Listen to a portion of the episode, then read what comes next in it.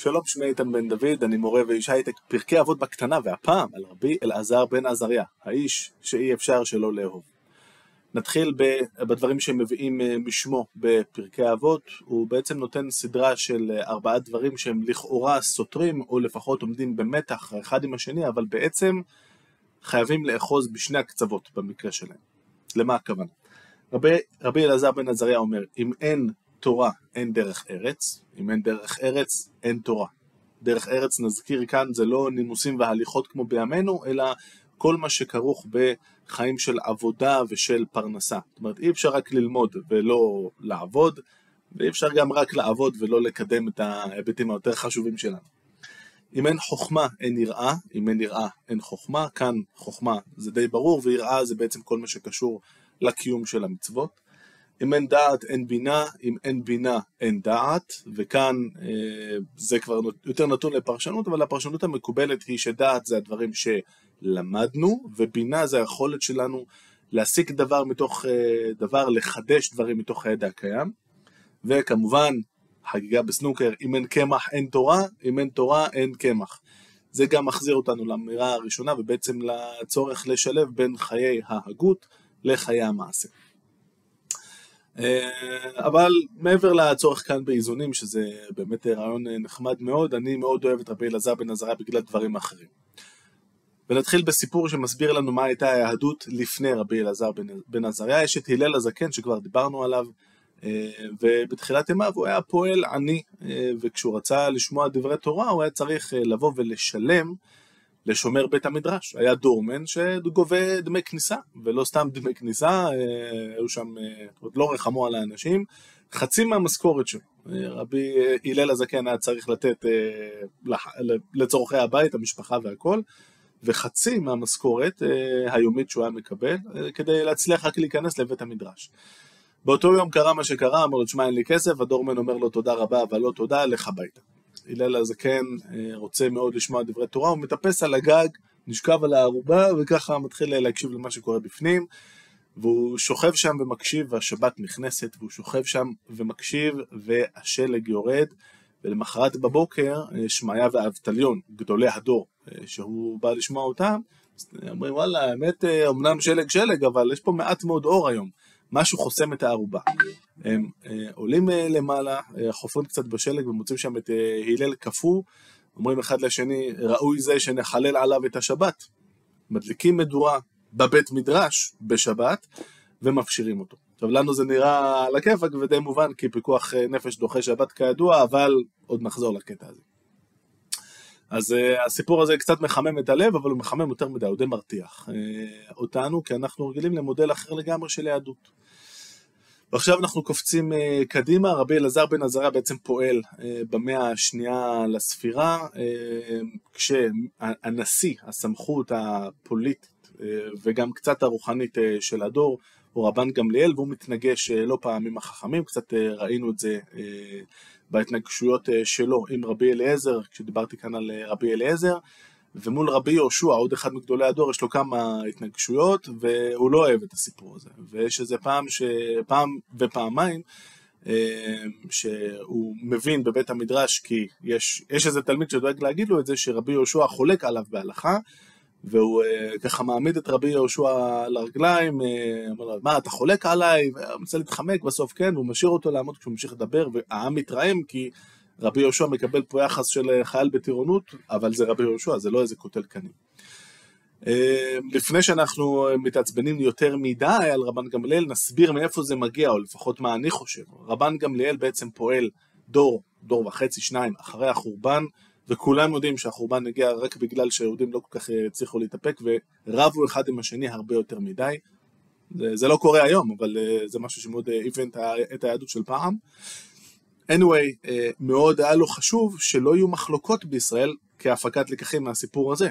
אבל, מטבע הדברים, הזהירות הופכת לעריצות, ומתינות הופכת להשתקה, ויש הרבה מאוד אנשים שפשוט לא זוכים להביע את אה, דעתם, זה משתקף גם בחכמים שבעצם אה, לא יכולים להגיד את כל מה שהם אה, חושבים ולהוציא לאור את הרעיונות שלהם, וגם כמו שראינו בשיטה הזאת שחוסמת תלמידים רבים. על כל פנים אנחנו חוזרים לסכסוך הזה, אז החכמים אומרים, טוב, אין מה לעשות, חייבים לעשות פה הדחה, והם מדיחים את רבן גמליאל. אבל מי יחליף אותו? על זה לא חשבנו. אז רבי יהושע היה יכול להיות אחלה רעיון בתור התחלה, אבל זה לא לעניין, הוא היה מעורב ישיר באירועים האלה, זה אי אפשר לשים אותו בתור נשיא. עוד כמה רעיונות עולים, ואז אה, בואו נביא את אלעזר בן עזריה, שיש לו הרבה יתרונות. בחור אה, מוכשר, למד אה, תורה אצל רבי יוסי הגלילי, זאת אומרת, אה, בחור אה, אה, עם שיעור קומה הלכתי בפני עצמו, וגם עשיר, ולהיות עשיר ונשיא זה שילוב טוב. זה המהדורה היותר תמימה של הון ושלטון, כשהרעיון הוא שאם הנשיא הוא עשיר, אז א', הוא יכול יותר להתעסק בקלות אה, עם השלטון הרומי, אה, הנשיאים היו צריכים מדי פעם להגיע לרומא ולהשתדל שם, אה, ואם אתה עשיר זה עוזר לך, וגם הרעיון הוא שהוא יהיה פחות מוטה לשוחד ועניינים כאלה, אז אם הוא עשיר זה רק יתרון. יש רק בעיה אחת קטנה, הבחור עדיין לא קיבל צו ראשון. הדעות חלוקות אם הוא היה בזמן הזה בן 16 או 18, אבל רבח, כאילו הבן אדם ממש צעיר. ויש, אנחנו פוגשים אותו אגב כל שנה בהגדה של פסח, הוא זה שאומר, הרי אני, יש את האלה שמתכנסים בבני ברק, והוא זה שאומר, הרי, אני כבן 60 או 70 שנה, אה, הרי אני כבן 70 שנה ולא זכיתי שתיאמר יציאת מצרים בלילות, והחכמים, רגע, מה זה אני כבן 70 שנה? הוא יודע בן כמה הוא, נכון? אז הכבן 70 שנה, מה הסיפור? באותו לילה, אחרי שהציעו לו את ההצעה, הוא מגיע הביתה כדי להתייעץ עם אשתו, אה, וכבמטה קסם נעשה לו נס וכל השיער שלו הופך ללבן. אז זה שהוא נורא צעיר זה כבר פחות אה, מטריד כי הוא כבר נראה מבוגר ולכן הרי אני כבן 70 שנה, אני נראה נורא זקן, שזה כמובן יתרון, כן? אז אה, זה לגבי זה. בכל מקרה רבי אלעזר בן עזריה מקבל את, את השרביט והוא הופך לנשיא ואז יש יום נורא דרמטי בבית המדרש. הדבר השני שנורא דחוף לו לעשות זה להביא את כל החכמים, כל מי שיודע משהו, איזושהי הלכה, איזשהו משהו שהוא שמע מרבותיו, בוא ותגיד, אני רוצה לרשום את הכל שיהיה בפרוטוקול. ויש יום כזה של פרץ אה, בבית המדרש, של ההוא אומר ככה, ההוא אומר ככה, דברים שפשוט לא נשמעו עד אז, כי לא היה להם מקום להישמע, עכשיו הדברים האלה נאמרים, אה, ואת כל, הפרוטוקול שבעצם של היום הזה, זה, הדבר הזה סוגר מסכת שלמה במשנה, מסכת עדיות, שזה בעברית מודרנית אומרים, היינו אומרים עדויות, אנשים באים ומעידים על הדברים שהם שמעו מאבותיהם, מרבותיהם. אה, אז קודם כל יש פה המון פרץ של, אה, של אנרגיה שאנחנו מבינים שעד עכשיו היה פשוט, כאילו פשוט נבלע. וזה יהיה הוא שינסח את הכלל של, אנחנו סוגרים מעגל עם הלל הזקן של פיקוח נפש דוחה שבת, וזה הוא ש, שיגיד, התורה דיברה בלשון בני אדם. אומרת, התורה, אנחנו צריכים לקרוא את הטקסט של התורה פחות או יותר כמו שהוא על הפשט, ולא להתחיל לתלות כל מיני דברים בהברות מסוימות או אותיות בודדות, שזאת לגמרי השיטה של רבי עקיבא. דוגמה משעשעת זה כשרבי עקיבא מגיע לפסוק במכות מצרים עם הצפרדע, אז יש שם מכת צפרדעים, אז יש ותעל הצפרדע ותכס את כל ארץ מצרים. למה זה צפרדע אחת, אומר, אומר רבי עקיבא, זה נורא מטריד אותו, והוא מיד ככה הוא עובד, ומגיע למסקנה שהייתה צפרדע אחת ראשונה שעלתה והייתה גדולה וכולי, ורבי אלעזר בן עזריה אומר מצב, אומר לו, אחי, עקיבא, מה לך אצל האגדה? מה אתה מדבר על ה... אה, מה אתה בא עם הרעיונות שלך למקומות ש... שהם לא קשורים? אתה לך תתעסק בדברים שלך, נגעים ואהלות, כל מיני דיונים הלכתיים אה, מסובכים כאלה ואחרים. זה לא רלוונטי. ואם אתה נורא מתעקש על ואתה על הצפרדע, אנחנו שומעים אותו עומד בחיוך, אומר את זה בחיוך, אז אני אגיד לך מה קרה. עלתה הצפרדע הראשונה, שרקה לשאר, הם באו, ואז כולם כיסו את ארץ מצרים. אה, זה לא נורא עזר לו, אה, כי באמת השיטה של רבי עקיבא, כי היא מהווה כל כך פוטנציאל ליצירתיות וחדשנות, אה, תפסה הרבה יותר טוב. הוא זה גם שיפרש את, ה... יש ביטוי מוכר שאומר שסנהדרין, בית המשפט, בית המשפט של החכמים, שגוזרת את דינו של אדם מסוים למוות פעם בשבוע, נקראת חובלנית, שזה קטלנית. והוא אומר שבוע זה לא שבעה ימים כמו שאנחנו רגילים עכשיו זה שבעים שנה. זאת אומרת אם סנהדרין, אם יש פעם בשבעים שנה סנהדרין אומרים טוב הבן אדם הזה צריך לצאת להורג זה כבר שימוש מוגזם בכוח שיש לה, הסנהדרין הזאת היא חובלנית, היא קטלנית. בהמשך יש חכמים נוספים כמו רבי טרפון ורבי עקיבא שאומרים שאצלהם זה בכלל לא היה קורה, זאת אומרת בכלל אין מקום לשום גזר דין מוות ועל זה אגב רבן שמעון בן גמליאל, הנשיא הבא בתור, הבן של רבן גמליאל, יגיד אף הם מרבים שופכי דמים בישראל. זאת אומרת, כל הרעיונות האלה של להיות נורא עדינים בדין, לפעמים אתה עדין מדי, ובסוף אתה גורם לתוצאה ההפוכה של חוסר הרתעה.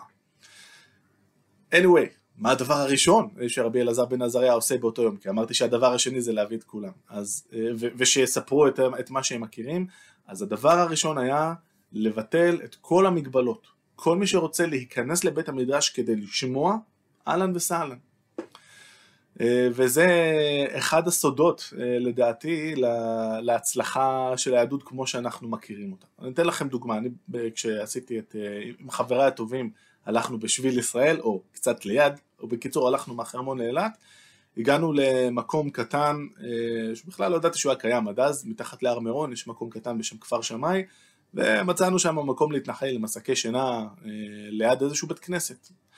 והבית כנסת היה פתוח ועוד רגע הייתה תפילת ערבית ואמרתי יאללה ניכנס, מה, למה לא?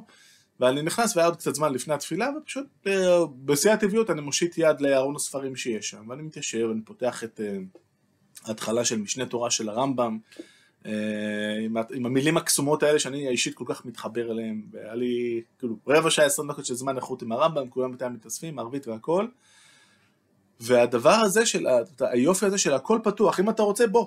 הכל, כאילו, אף אחד לא יגביל אותך, ואם אתה גם טוב, אז אתה גם תקבל את הכבוד שמגיע ונשמע אותך ואתה תוכל להיות רע והכל, הכל תלוי בגדול בך. יש פוליטיקה בכל מקום, זה נכון, אבל הרבה פחות ממה שהיה קודם, והיכולת הזאת של, ה, של התרבות היהודית לעודד רעיונות טובים ואנשים עם רעיונות טובים, ולתת להם את, כאילו, כמה שיותר כלים כדי שהם יצליחו לפתוח ושיהיו שיהיו פחות מגבלות ולא יותר, זה אחד הסודות ל-DNA היהודי שאני כל כך מתחבר אליו של אם אתה מוכשר, רוץ, אנחנו איתך. אם יש לך רעיונות טובים, בוא תוציא אותם לפועל. אז באותו יום רב, רבי אלעזר בן עזריה פותח את הדלתות של בית המדרש וכל מי שרוצה יכול, יכול להיכנס ונוספים מאות של ספסלים, גרסאות שונות אומרות 400 ספסלים, 700 ספסלים, אבל בקיצור המון. אבל הוא גם, זאת אומרת, מעבר לזה שהוא פתח את השערים, הוא, הוא היה בן אדם שנשאר נורא, נורא צנוע, הוא לא חיפש את השררה. וכשעלתה אחרי זמן קצר הצעת הפשרה שרבן גמליאל יחזור להיות נשיא, ורבן גמליאל, רבי יהושע ורבי אלעזר בן עזריה איכשהו יחלקו ביניהם את העניין בזה שבאופן סמלי, בזה שהם יעשו תורנות של שבוע שבוע שבוע במי מעביר את הדרשה המרכזית.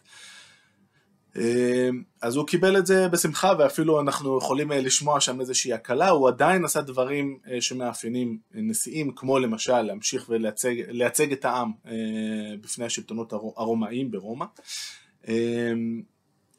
אבל באותו רגע של, באותו יום דרמטי, הוא לא אמר, טוב רבן גמליאל לך הביתה, אנחנו לא רוצים אותך פה. רבן גמליאל היה יכול והוא נשאר בבית המדרש והוא ראה והוא ראה איך כולם נכנסים, והוא ראה איך כולם מדברים, ואנחנו שומעים אותו אומר, חל... הגמרא אומרת חלשה דעתו, חלשה דעתו זה ביטוי מקסים ל... הוא נורא התבאס, והוא אומר חס ושלום שמנעתי תורה מישראל, הוא מבין את זה, שהשיטה שהוא נהג בה עד עכשיו, של זהירות ומתינות שלקחו את הכיוון הלא נכון, בעצם פגעו ביהדות כמו שהוא היה רוצה לראות אותה בעצמו. וגם רבן גמליאל מבין כאן, בזכות זה שרבי אלעזר בן עזריה לא גירש אותו ולא לקח עד הסוף את המומנט של הכסח הפוליטי, אז אפשר לרבן גמליאל להבין את הטעות שלו ולחזור, וכשהוא חזר להיות נשיא אז הוא השאיר את הדברים כמו שהם עכשיו, עם הבית מדרש הפתוח מה שנקרא, והיכולת הזאת של רבי אלעזר בן עזריה להישאר נאמן לעצמו, אבל ליישם, להבין שאתה חייב לממש עכשיו את הדברים שאתה מאמין בהם. כל הדברים האלה קרו ביום הראשון, כן? זה נורא חשוב. אם מישהו פה עולה לשלטון, תעשו מהר את הדברים שאתם באמת מאמינים בהם, את הטוב שאתם רואים, רוצים לעשות בעולם, כי אחר כך זה הכל נהיה יותר מסובך.